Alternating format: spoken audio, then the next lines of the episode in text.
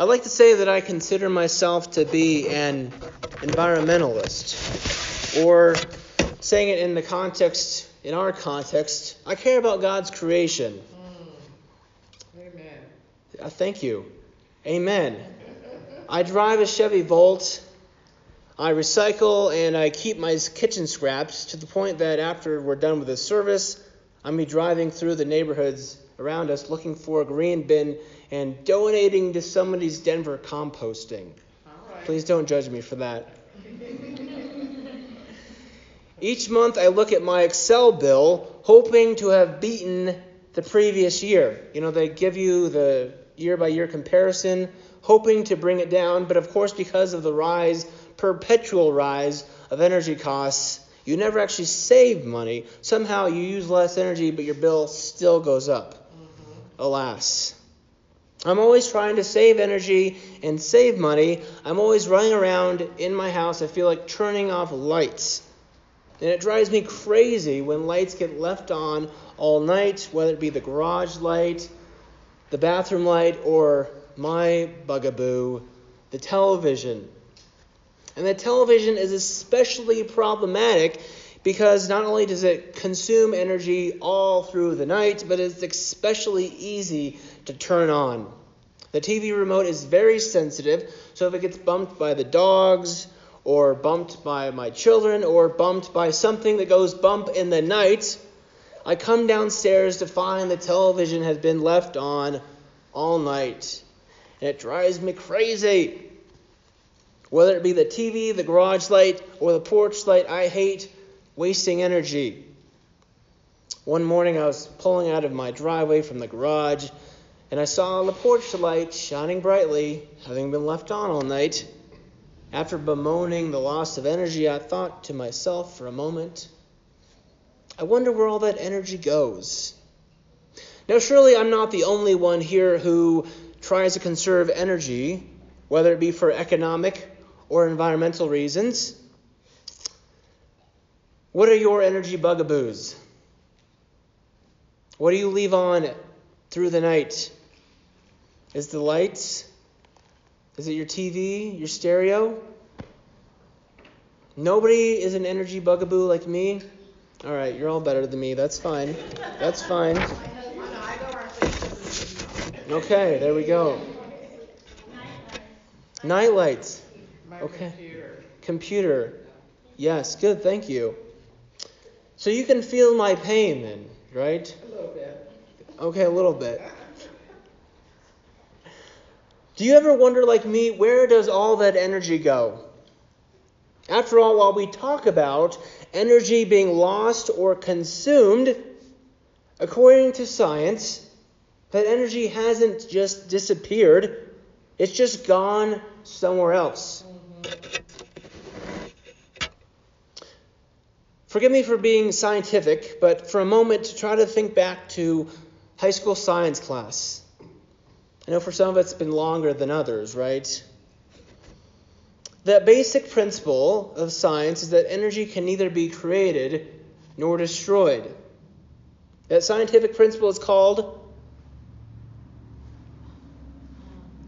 come on, the law of thir, thir, there we go, the law of thermodynamics, thank you, or the, cons- the law of conservation of energy. The energy used to power our TV, to illuminate our light bulb through the night, isn't just gone and used up forever. It simply takes a new form in a new way. And if I can get into the weeds for just a moment, as Einstein has taught us, mass itself has energy. You know, E equals mc squared, right? right? All my scientists in here. So in my mind, I'm not a scientist, mind you, even then for human beings, we have mass. There is no such thing as just being dead or gone. Hmm. We'll get to that. Everything and everyone will exist in some other form in the future. Scientifically, one author described it like this The universe is a closed system, so the total amount of energy in existence has always been the same, but the forms the energy takes are constantly changing. Let me repeat that because it's important to remember. The forms the energy takes are constantly changing. But we're still left with a question where does all that energy go? Hmm. So I was reading in 1 Corinthians chapter 15, a lengthy chapter for y'all. I saved y'all for a good few minutes not reading the entire chapter, thanks be to God, right? the lengthy chapter of uh, 1 Corinthians chapter 15, that which Paul writes to the church at Corinth. Paul writes in depth about the importance of resurrection in Christianity. And what's interesting about the book of 1 Corinthians is that scholars believe it's actually Paul's second letter. It's not Second Thessalonians, it's Paul's second letter, they think, to the church at Corinth, an ancient Roman city, is what is now modern day Greece. So Paul was writing so much to the Corinthians and continued to write to them because there was all kinds of conflicts taking place within the church at Corinth. So much so that for me, reading between the lines, I sort of wonder if some were questioning the point of all their efforts on behalf of the church. After all, I can't help but thinking about the verse that comes at the end of chapter 15 verse 58, and the end of verse 58. Your labor is not in vain. Or said another way from the message translation, nothing you do for God is a waste of time or effort. Now that sounds great and all, but how could Paul back that up? Let's remember that Paul had just spent the entire chapter, the entire chapter, remember I didn't read for you, so you're going to have to trust me on this the entire chapter talking about the legitimacy of the resurrection. Basically, he said, What's dead doesn't stay dead. Or said another way, energy cannot be created or destroyed. Scientifically, we call that the law of thermodynamics. Theologically, if I may take such a bold step, we call it resurrection. Amen. Amen who we are and what we do does not, does not stay dead. Because of the resurrection, nothing we do for God is a waste of time or effort. Nothing. When anything comes to an end, whether it be a job, a relationship, a life, even a church, there is a sense of loss and it is important to honor those feelings.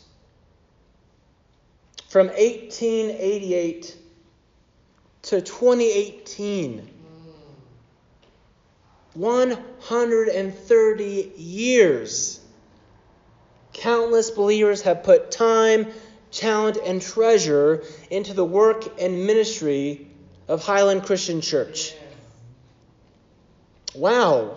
Wow. Wow so jo- glad Joanne is here because I like to be an interactive preacher, and Joanne really helps facilitate that. We have rituals like these in order to honor and make space for the inevitable feelings of loss. This is an important part of the grieving process.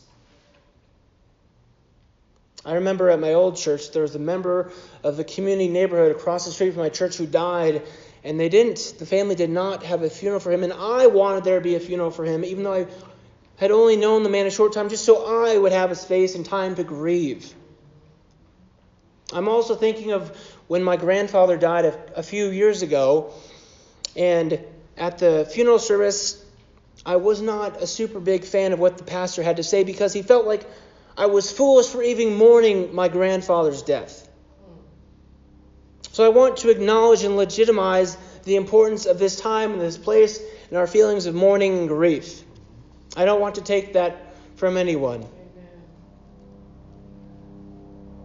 And while I want to encourage you to mourn this loss, I also want you to do so remembering, as Paul wrote elsewhere in 1 Thessalonians, with the hope that your labors and the labors of countless believers who have gone before you are not are not dead and gone. Amen.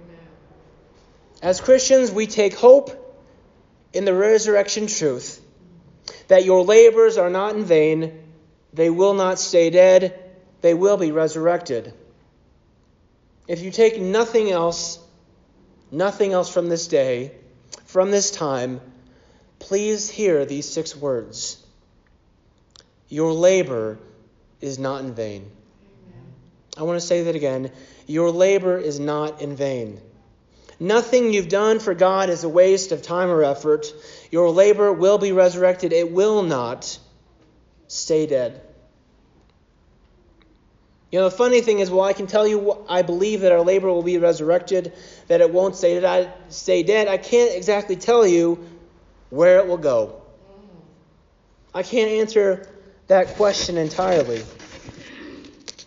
But true to our resurrecting God, our energies are being transformed into new ways of working with God and the world through others.